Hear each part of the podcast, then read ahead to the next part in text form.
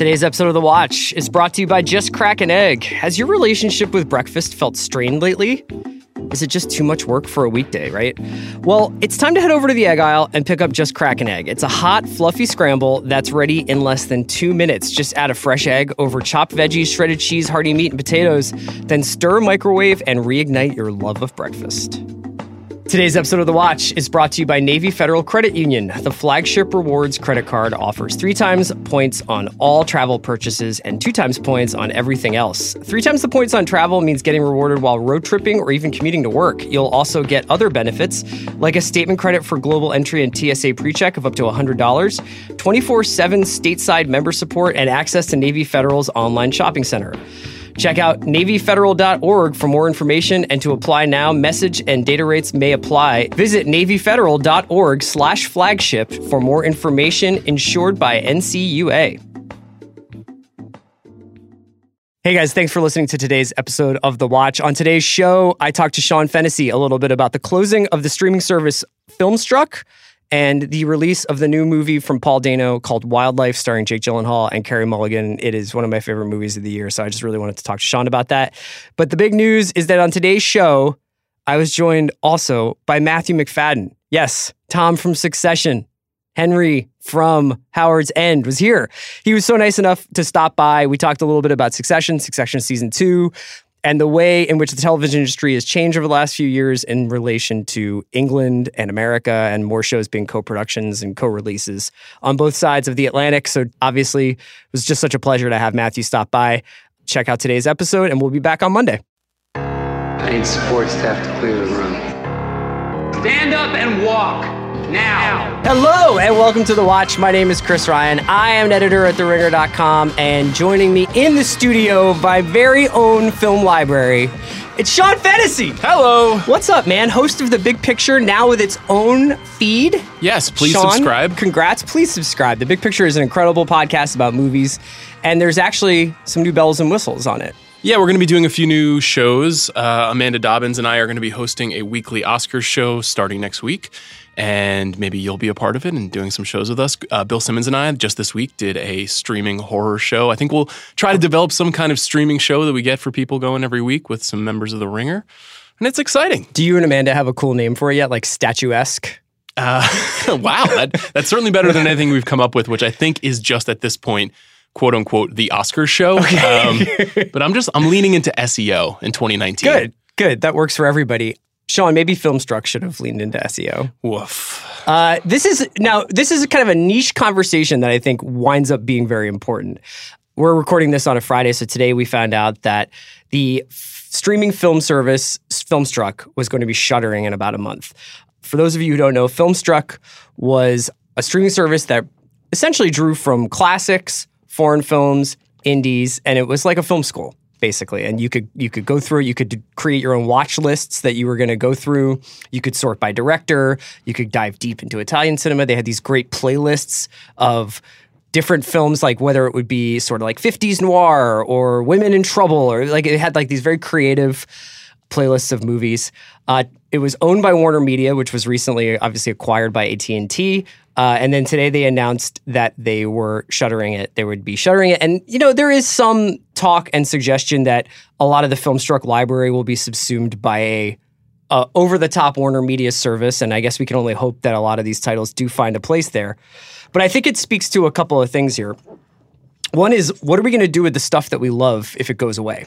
Right? We're going to forget about it. Yeah. Unfortunately. And that's, that's, that's, that's a much more existential conversation mm-hmm. about being a lover of culture in 2018 and and you know what does ownership mean? Uh, what do these subscriptions really pay for in the end? If you uh, if they could be taken away at any moment. It's one thing if google reader goes away you can still read the internet. For a lot of people in a lot of different places filmstruck might have been the only access they had to movies like this in, in a lot of ways yeah, you and Andy have talked many times on this show about the overwhelming power of choice that we have right now with TV shows, with music, and Spotify. You can discover anything you want. If you want to pull up the most obscure, least successful Rolling Stones record, you can listen to it all day, every day, all weekend if you want to. And that was mu- much more difficult mm-hmm. 10, 12, 20 years ago. But I think of a place where you used to work, Kim's Video. Yeah. And a place that I used to haunt all the time, especially in my early 20s, because it was the li- I didn't grow up with a cool video store in my neighborhood, so that was my first real cool video store in my life. And the way that they organized everything at Kim's in the in the video and DVD section was by director. Yeah. And that taught me a lot about how to think about movies. And it led to, in some ways, this podcast that I'm doing right now that we're talking about. And Filmstruck is the first time one of these big media organizations curatorially crafted something that led to this. It was the first time there was a, a, a sort of a digital iteration that, that told you these people matter. These people belong in a collection. This is a, a part of film history, and this is why it, this is why you should give some time to it. My watch list on Filmstruck, I think, has over 400 films in it. Yeah, I have 67 right now, which I think is going to be a little bit of a crunch to finish that. By yeah, the what are we going to do? November. I mean, you know, eh, I, I'm I'm a firm believer in physical media, and I like to buy things, and I like to own things, and I, I am on a journey to own as many of the Criterion Collection editions as Sure. I can. But one of the genius aspects of Filmstruck was it wasn't just obscure German cinema. It wasn't just um, you know Korean films that you can't find or No, it was Japanese the Turner. Classic Library. Yes, it yeah, Turner so it had the Big Library. Sleep, and it had you know the Philadelphia Story, and it had Casablanca, and yeah, I have started treating that service. It used to be something where I was trying to learn and and watch Ozu films I hadn't seen before, and it is becoming a bit of a nightlight for me. It is Yeah. becoming the place where I go to put on the Bogart movie that I like. Yeah. And so to lose that is a huge bummer. It's really disappointing. But I don't, I don't know. What do you think will happen? Do you think it will be part of a bigger Well, conglomerate? I, I had this funny moment this morning. Nothing about this is particularly funny, but I did have. I, I have a habit of essentially using my DVR just to tape Turner Classic movies, Mm-hmm. and I was like, well, at least I have like about thirty or forty of these saved on my DVR, as if my DVR can't just fail, Same as if deal. one day I can just decide I don't use Spectrum. You know what I mean? Just surfing on a cloud that could evaporate at yeah. any minute. So by that same token, DVDs can get scratched. You could lose them in the Mm-hmm. move. You could drop a box of stuff in the bathtub. I have no idea. But to me, what the, the thing that I was really thinking about with this is that this conversation ultimately becomes about margins. Because you were talking about Kim's, uh, we had a video store in Philadelphia that Andy and I, I'm sure, both went to different branches of. It was a small chain called TLA, also divided by director, but also divided by you know 50s B movies like Sam Fuller stuff or you know 1960s French New Wave about with female protagonists. Like it was very specific categories. And everybody worked made eight dollars an hour and the people who owned that place did not do it because they were trying to derive a huge return on investment from a group of investors or a board or anything like that. They weren't even labors of love. But one thing that I think that everybody from Bernie Sanders on will tell you about is that making a decent living is hard in this world. And running a company that isn't aiming to become huge and isn't aiming to return huge amounts of money to their investors is increasingly impossible. And that's something that like Filmstruck was never going to be a huge movie, a huge money driver for AT&T or Warner or Time Warner when it was at Time Warner. And so for as much as you might want to do hashtags save Filmstruck or hey Steven Spielberg should buy Filmstruck and just support it, the audience is the audience.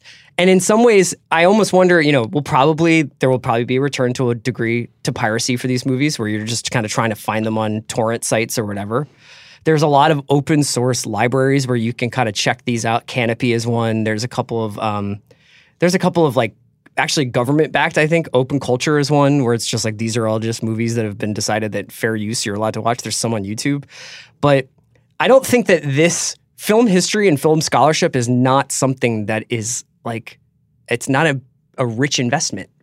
And nor is the history of film does it support this kind of avenging socialist concept not of at all. art. I mean, No. it- movies are made to be sold. Yeah. They're popular entertainments. Now, that doesn't mean that there aren't things in them that transcend that, but inevitably if if AT&T and Warner Media decide to shutter a service like this, it's because they don't see value in the bottom line, which yeah, is the obviously quote here that's key is we plan to make the key learnings from Filmstruck to help shape future business decisions in the direct consumer space and redirect this investment back into our collective portfolios.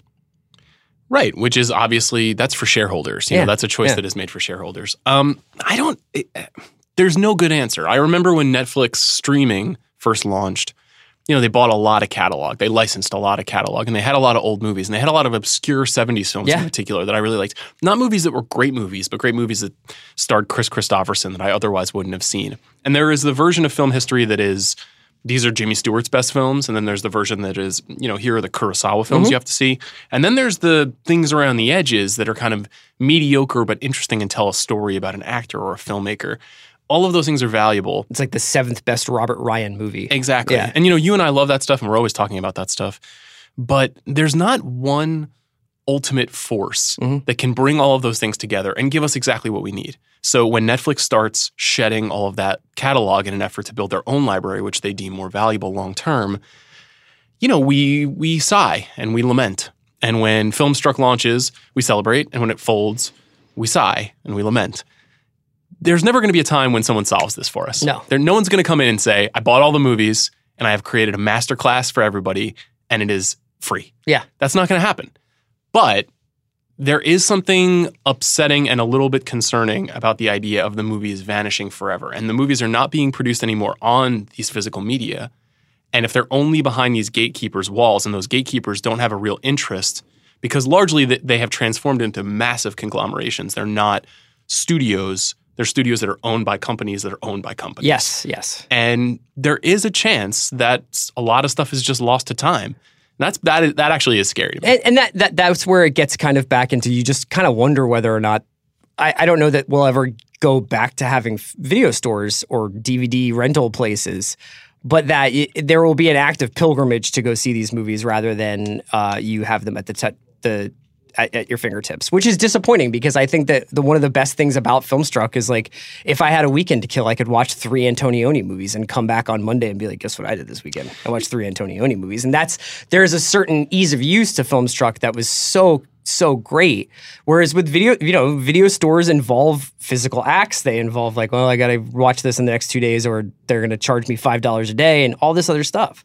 Eh, there's still a few places in the world where you can experience old movies in that curatorial way. Like if you every time I go to New York, I make at least one trip to the Metrograph, which is the recently opened repertory theater. And you can also still go to Film Forum. In Los Angeles, you can go to the Egyptian or the Arrow or one of these great old movie houses that tend to show Lawrence of Arabia or, you know, last month during Beyond Fest there was a Cronenberg retrospective and they showed 20 Cronenberg movies. And that's great. But those are small contained experiences. And the mastery that we have in other places where we can now see every TV show on Hulu and Netflix and uh, hear every record on Spotify, we're losing in movies. It's Yeah. vanishing. So it's scary. Yeah, it's it's terrifying because like you know when it, I think that the promise of the internet is the digitization of of information. Right, that was what Google was supposed to do. It was supposed to digitize knowledge, and we've now obviously gotten to a point where it's not about that. It's about sort of deriving money from knowledge and deriving money from intellectual property and deriving and what is if this is just for the collective good, for the cultural good of a society, you know, I would love to see one of these companies that have nothing but money to burn take the hit and be like, it's important that people be able to see movies that were instrumental in building Western culture. It's interesting too because you've seen a lot of kind of billionaire types get involved in the movie industry. Obviously, there's been a lot of conversation around Megan Ellison and Annapurna Yeah. in the last few months, and there are benevolent figures, but those people very rarely are. And and and, and Megan Ellison, to her credit, saved uh, you know one of the video stores in Los Angeles that is dedicated to this Vidiots. But there, the idea of coming in at a grander scale and trying to own this these massive catalogs and make them available to every, everybody in a complete way. One other thing I want to say about Filmstruck, it was really well built. Oh yeah, You know, it was easy to use. great UX. It made Yeah. sense. Yeah, And most of these things, as we know, are not like that. You guys have talked about how Amazon, for example, is probably struggling in the face of Netflix largely because their interface just isn't as helpful. Yeah. And th- there's something lost to just not being able to easily find stuff. It's a shame. A movie that I wouldn't be surprised if Filmstruck had gone on forever would wind up on Filmstruck is Wildlife. Um, and Paul Dano, who directed Wildlife, is the first guest on this new iteration of Big Picture then on the new feed. Uh, and I saw this film, and I just wanted to have you on also to talk briefly about this movie because I think it's one that we both really treasure.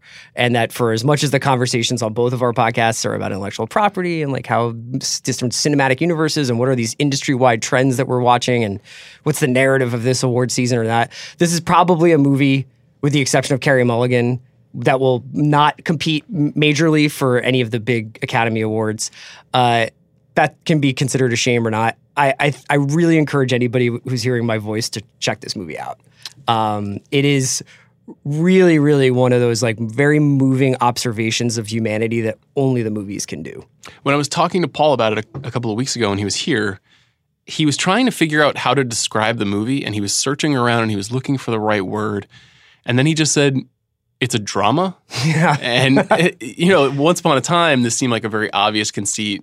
And we- we talk all the time about how there are just fewer and fewer films like this made. This movie is distributed by IFC. It's a very small movie, but it seems a lot bigger for a couple of reasons. One, it's got Jake Gyllenhaal and Carey Mulligan, big stars.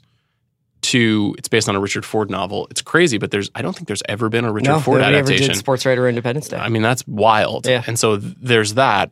And three, it's, you know, Paul and and his partner Zoe Kazan co-wrote this movie. So 20 years ago, or 30 years ago, if this were Robert Redford and Jane Fonda wanted to star in a movie like this and it was adapted by Jack Nicholson, who wrote and directed it, you'd be like, this is one of the biggest movies of the year. yeah, this is a big deal. And for whatever reason, it's not that. Nevertheless, uh, it's it's beautifully made. Yeah. Um, it's clearly made by somebody who is obsessed with movies, who is thinking about. And I was trying to get to the bottom of it when talking to Paul about you know how he composed the movie, and it's it is painterly at times, and it looks amazing. But that sounds pretentious. No, it's never it's not like ostentatious. that. It's it's got moments of of real period detail and um, basically mirroring the interior lives of the characters with the exterior of Montana where it's set. And This like I think at one point Carey Mulligan talks about you know how could you leave me in the loneliest place in the world, uh, and he shows that it's it's a real show don't tell movie.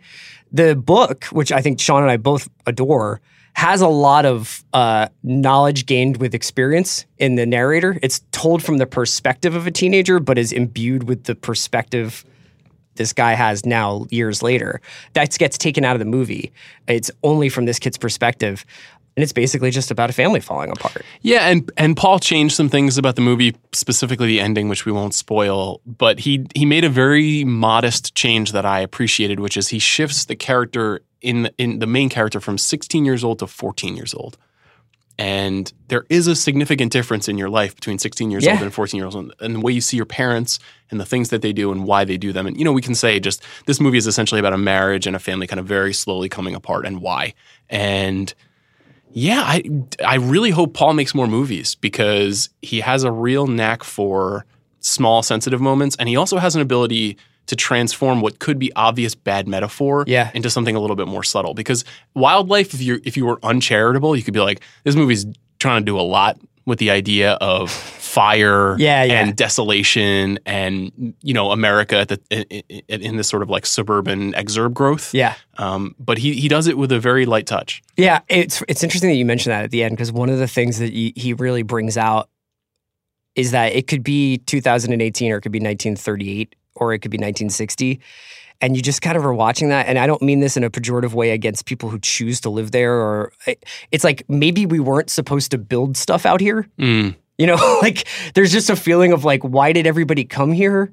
Like this is just like this wide open, desolate place, and it's physically very beautiful. But they're like everybody seems to be looking at each other like, what the hell are we supposed to do out here? It's funny. That's been a common theme in movies this year. Yeah. You know, that's definitely a theme in Hold the Dark, the Jeremy Saulnier Yeah. movie. It's there's definitely a theme in The Ballad of Buster Scruggs, the new Coen Brothers movie that's coming out, which is essentially about a lot of people in the West in the 18th century and 19th century and kind of what they're doing there. Yeah, There's something about feeling unmoored from where, where we think we're supposed to be and where we actually are. Yeah. That maybe feels like a little bit of a broad idea, but you know, again, we're doing kind of what you don't have to do to make wildlife feel special. You know, e- even just on its own terms. just the story. Yeah. All right. Well, I mean, people can listen to your conversation with Paul Dano on the Big Picture. Please subscribe to that, and obviously, Sean will be back soon. Thank you, Chris.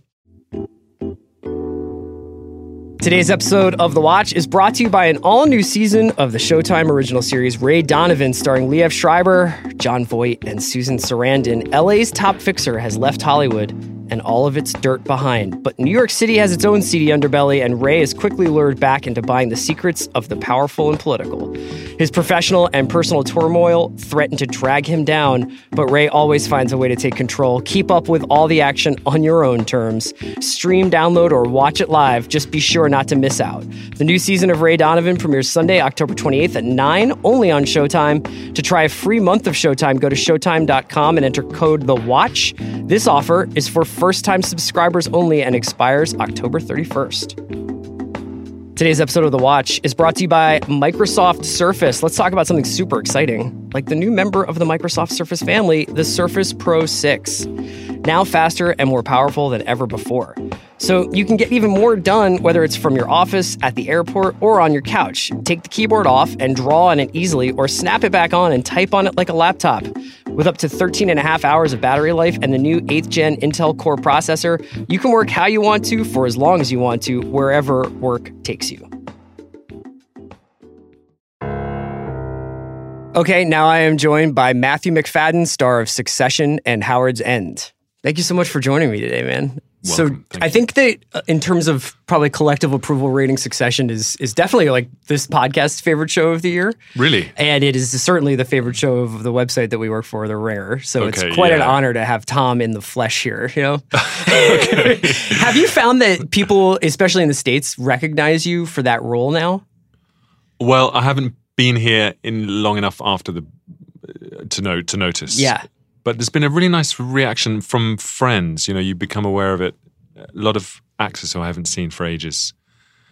You know, we get, actors sort of jump around a lot, and Yeah. you, you it's easy to lose touch. And um, so actually, you, I've got so many friends I haven't heard from from years, and they got in touch because they've seen the show. So it's quite a that's very nice. Oh, it's almost like a class reunion kind of thing. then. yeah, yeah, but it doesn't always happen, and I think it's um, it's quite an actor's show. I think, Yes. because it's not it's not one big star. It's not a star vehicle. It's not. It's an ensemble piece, and the writing's really good.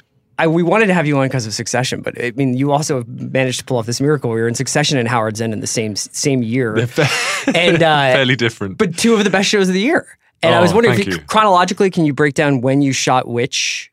I shot the pilot for Succession. We were in November 2016, I think. After the election. On the eve of the election, so Oh. the, so the read through, the table read of the pilot was the day of the election. Okay. the night of the so we went to Adam McKay's house for a sort of party gathering to watch uh, Hillary win. Yes, of course. Yeah. And then the evening sort of went, Yeah. and everyone started checking their phones and wandering off into the night. And so that was the day of the read through. And then we came back a couple of weeks later and shot the pilot. and I was in a I was in the trailer uh, somewhere waiting to be called to set, and I got my uh, Howard's End ping through on my email, uh, and they said they'd love to offer you this, and so I remember exactly. And then I went, and then I shot that in the new year. Oh wow. And then you came back and did the rest of Succession. Exactly, yeah. Oh gosh, so that must have been pretty head spinning to go from such different material like that. But I guess that's what So TV is now. Yeah. yeah, yeah, yeah, yeah. No, that's the joy of it. You know, Yeah. just jumping from different character to different character. So If I had to make a stretch and Mm. sort of find thematic cohesion between the two projects, which I'm sure you weren't necessarily looking for when you took them, obviously they're really great opportunities, but they're both in so, in their own ways about class. I think in in some ways and about the aspiration and about yes, the they are. limitations They're of about money, yeah. power, men, That's- and, men and women. Yeah, yeah. I mean, they're about human beings. Yeah, yeah. But, I, but the, yeah, yeah. you know, I mean, but I think that I always, you know, my father was British and I grew up, and as an American, I always thought that the English were very not consumed with, but concerned by the issues of class. You know, that, that the class Oh, yeah, system, and especially in the post-war era, if not before that, were very rigid.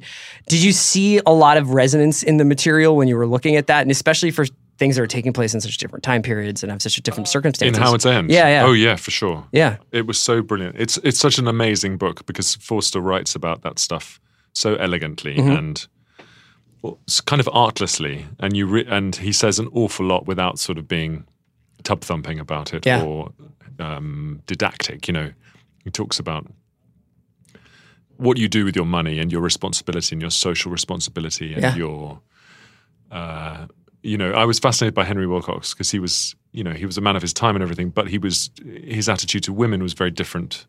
So that was all fascinating. He's a real interesting character where you you know you you you often if you're reading an older piece of literature and you'll talk about it with somebody and we're like well this person is a product of their time Yeah, you know what I mean he's he definitely seems to embody that yeah but he was a gentleman, I mean, Yeah. like a real gentleman, you know. And then not in some ways. It was, yeah, very very interesting. in terms of working on those two pieces, because I would imagine that Lonergan's stuff is so precise and that he, you know, it's a, it's this very Yeah. worked over and there's no word wasted and there's no word out of place. And is there a demand when making something like that to hit all the right notes and it's almost Shakespearean in terms of like how you're executing Well, you it? just want to because it's Yeah. so beautifully constructed. And he would Kenny would do this thing where he you would he would construct a scene. We'd write the scene. So we were interrupting each other. You know, Mm-hmm. sometimes you'd have five or six characters sort of interrupt each other on the word. So we'd rehearse it like people do in life. you Yeah, know, yeah. without talking over each other, but they're just cutting into each other sort of precisely.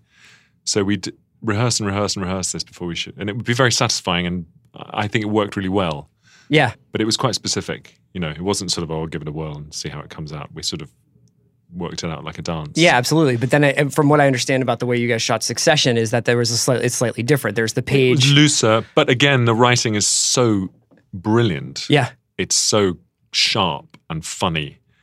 It was so brilliant. Uh, we, you know, you were sort of overflowing with options, and then the writers would there would always be sort of there would be one or two writers minimum on set all the time, and so we Mm-hmm. was Jesse on set?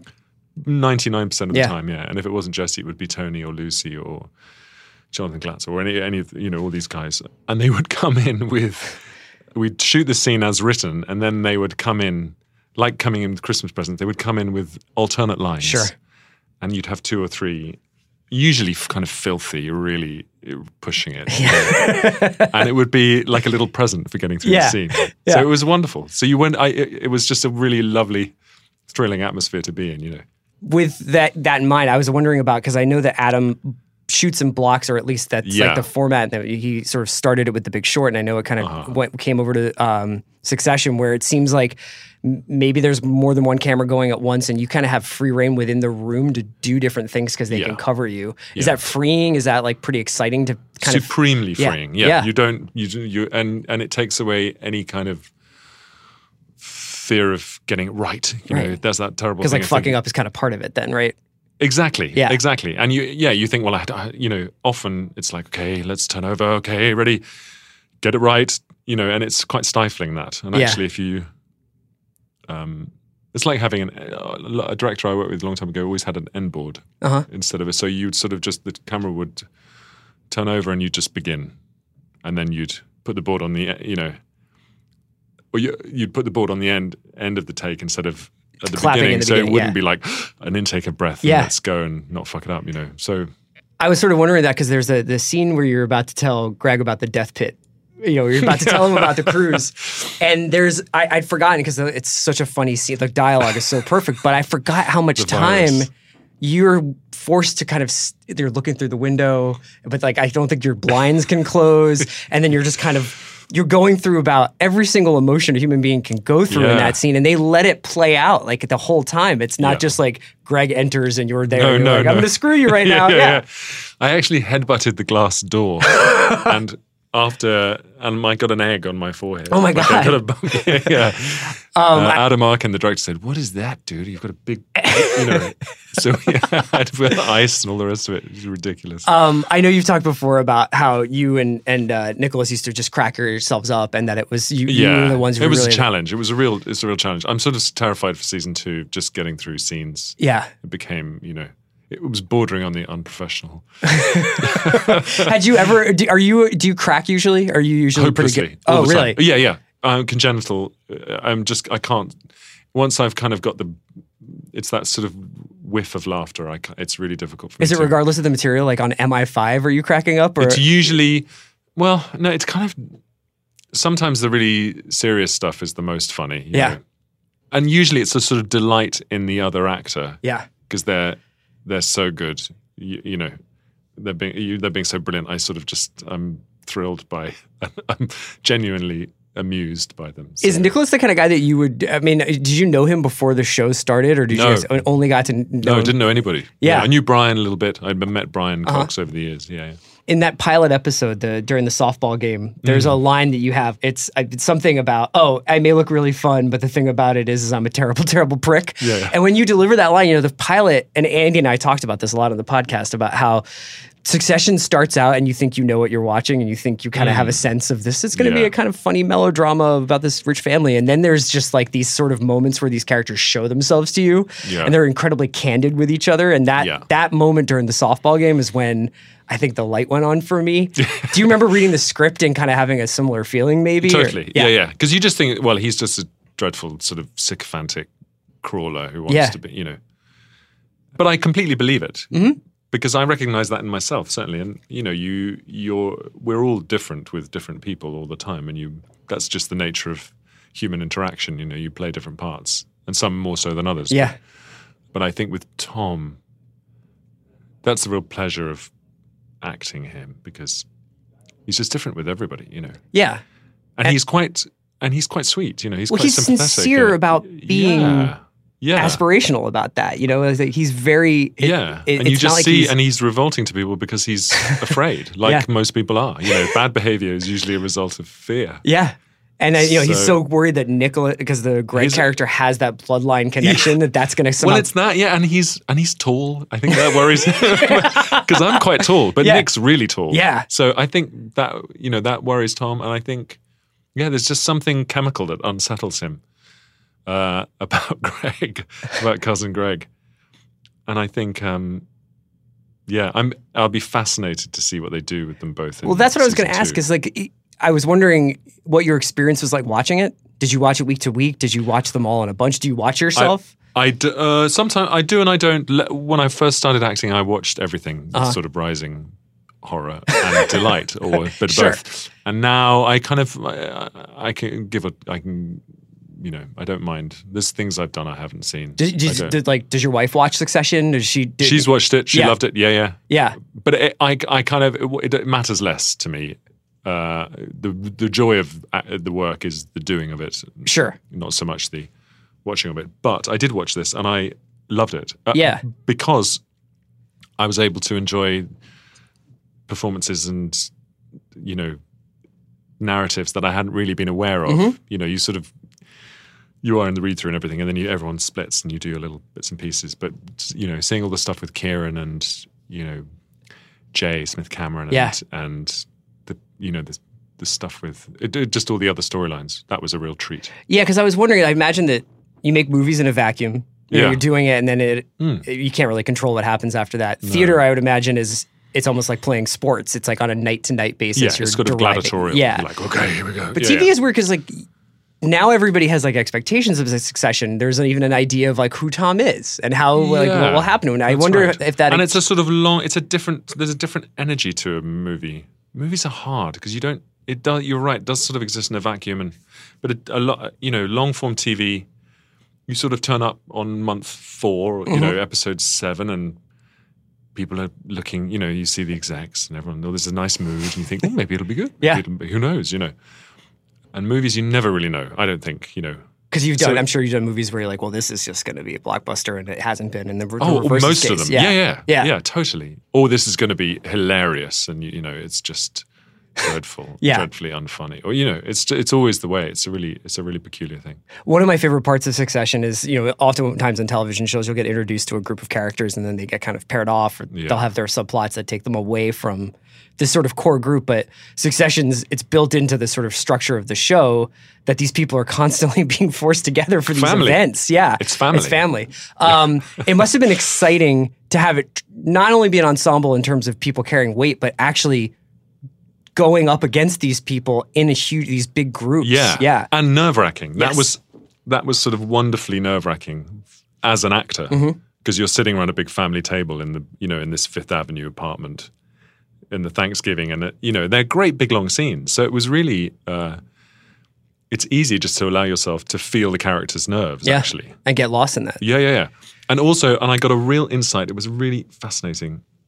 I got a real insight. There was a big boardroom scene, and we had about 30 background artists. And uh, it was a big scene where Kendall does this brilliant speech. Jeremy Strong does this wonderful speech about eyeballs. And, uh, I remember that. Yeah. and, uh, and I got a sense of how intimidating and scary that corporate world Oh, must yeah. be, Yeah, actually, yeah. and why people behave as they behave, you know, and why this sort of um, Barbarism. aggressive. Yeah. yeah, yeah, Yeah, it yeah. comes from because it's frightening. you Yeah. know. Did you feel that making way? a presentation in front of thirty, you know, alphas. Oh, you yeah. know, looking at you. and I guess in the same way that an episode like Prague is like that too, for, which is the the bachelor party episode. Oh, yeah, yeah, yeah. Yeah. Because it's like you're, you're just kind of stripping away any of the pretenses of kind of morality or proper like Yeah. proper behavior from these guys. Yeah, yeah, yeah, yeah. Uh, that definitely had the the iconic line of the season for me was the closed loop system. I, That was it's extremely become fun, quite a saying around our office. Um, we actually did a video uh, using succession quotes to explain different parts of the NBA for basketball. Are You're kidding? No, Okay. yeah, and we used closed Did it loop work? system. Okay. it, did. I mean, it was mostly just an excuse to rewatch Succession Yeah, yeah, yeah. episodes. But yeah, we Yeah, used yeah. to to describe a team that hadn't uh, gotten any new players. Right. okay. Yeah. Closed loop. Yeah. Yeah. yeah. It's just, oh, it's sort of heartbreaking. He's really trying to try to put a positive spin on it. Um, I wanted to ask you a little bit about how things have changed uh, as an actor working, obviously in England and in Hollywood. Like five or six years ago, even it was, believe it or not, still kind of like illicit for people in America to get MI5 or Black Mirror. Or, Oh, really? Okay. Yeah, Shadow Yeah, yeah. Line. You'd have to actually kind of search Hey, it there's out. this show. And yeah, yeah, you know, how are we going to find this because it's not on here? Yeah, And- But yeah. you'd hear about it in The Guardian or something like that. Okay. And now, obviously, there's all these co-productions and the Yeah. release schedules and the release dates are much closer together. I was wondering, is TV different over there? Like, has it changed as the sort of merging of the two satellite industries a little It bit? It does feel a bit like every. It's less of a sort of jump, Mm-hmm. you know. Like Bodyguard's like- on now here. Yeah, that's right. Netflix, or you you know you do co-productions with the BBC and I don't know Starz. And, Yeah. you know, so it feels more one playing field, I guess. Um, and there's just a lot Yeah. happening. So what I does mean, that an mean awful for lot. I mean, an it's a good thing. Uh, Well, it's a great thing because Yeah. there's lots happening, but there's also a lot of rubbish, you know, and there's a lot of stuff which will just sort of go to the equivalent of the video. Sure. you know. But I think it's exciting, and it's great for the industry. I mean, it's great for everybody else as well. You know, sure. the, you know the, I don't know, the caterers and the electricians and the, you know, the, like, Pinewood Studios is fully booked, and Right. you know, the it's great for the Well, they'll have Star Wars unit. movies until yeah, yeah, yeah. 2050 now. Yeah, right. So um, it's exciting, but the standard, the standard goes up, I suppose. So it's you know it has to be good. Was, was there a feeling when you were say when you were working on MI5 or something back back in the day that it was very separate or that it was just kind of off on its own? I remember being quite nervous about it because we were. It was. It. It was. Uh, we were kind of. We weren't aping, but we were inspired a little bit by Twenty Four. Sure. And that split screen stuff, which was quite exciting Yeah. at the time. This was two thousand and one, Yeah. just after um, September eleventh, and uh, and so it was like, oh, is this going to work? You know, um, and it did, and Yeah. it sort of went for ten series. Right. Yeah, and yeah. but that was like almost something like a that would be like the equivalent of like a cool band that you could only get the singles at certain shops. Oh, really? You know, Okay. yeah, I think Yeah, so yeah, for a while yeah. there. Yeah. Whereas now I think A and E had it. Yeah, that's yeah. right. Yeah, But if something like that had happened now, it'd just sort of immediately be on it would just be Amazon. an yeah, exactly. Yeah. Yeah. It changes it a little bit. It's weird because it's the same way where if you have that access to something, Yeah. it doesn't have that almost like rarefied thing, which I know is probably silly to hear no, no, about. no. you're right. Yeah. You're right. But as an actor, you, I mean, you really are. I'm. I just feel in the dark. Actors are stumbling around from job to job. I really feel like that. I've never met an actor who said, "Oh yes, it's all going to plan." Sure. You know, Yeah. My strategy is working. Well, uh, we can't wait to see you on Succession season two. Uh, Oh, I can't wait to start. I think yeah. it's. I think it's. They want us back in January. So is it going to be shooting in New York?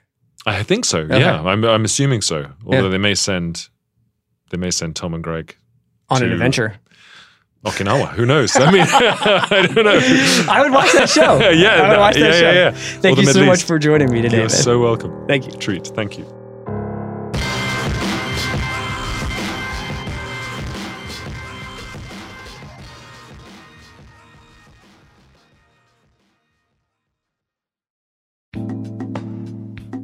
Today's episode of The Watch was brought to you by an all new season of the Showtime original series Ray Donovan, starring Liev Schreiber, Jon Voight, and Susan Sarandon. LA's favorite fixer has left Hollywood behind, but is still putting his unique set of skills to work for the powerful and corrupt in New York City. Political maneuvering, dirty cops, and family turmoil threaten to drag him down, but Ray always finds a way to get what he needs for himself and his clients. Don't miss the premiere of Ray Donovan Sunday, October 28th at 9, only on Showtime.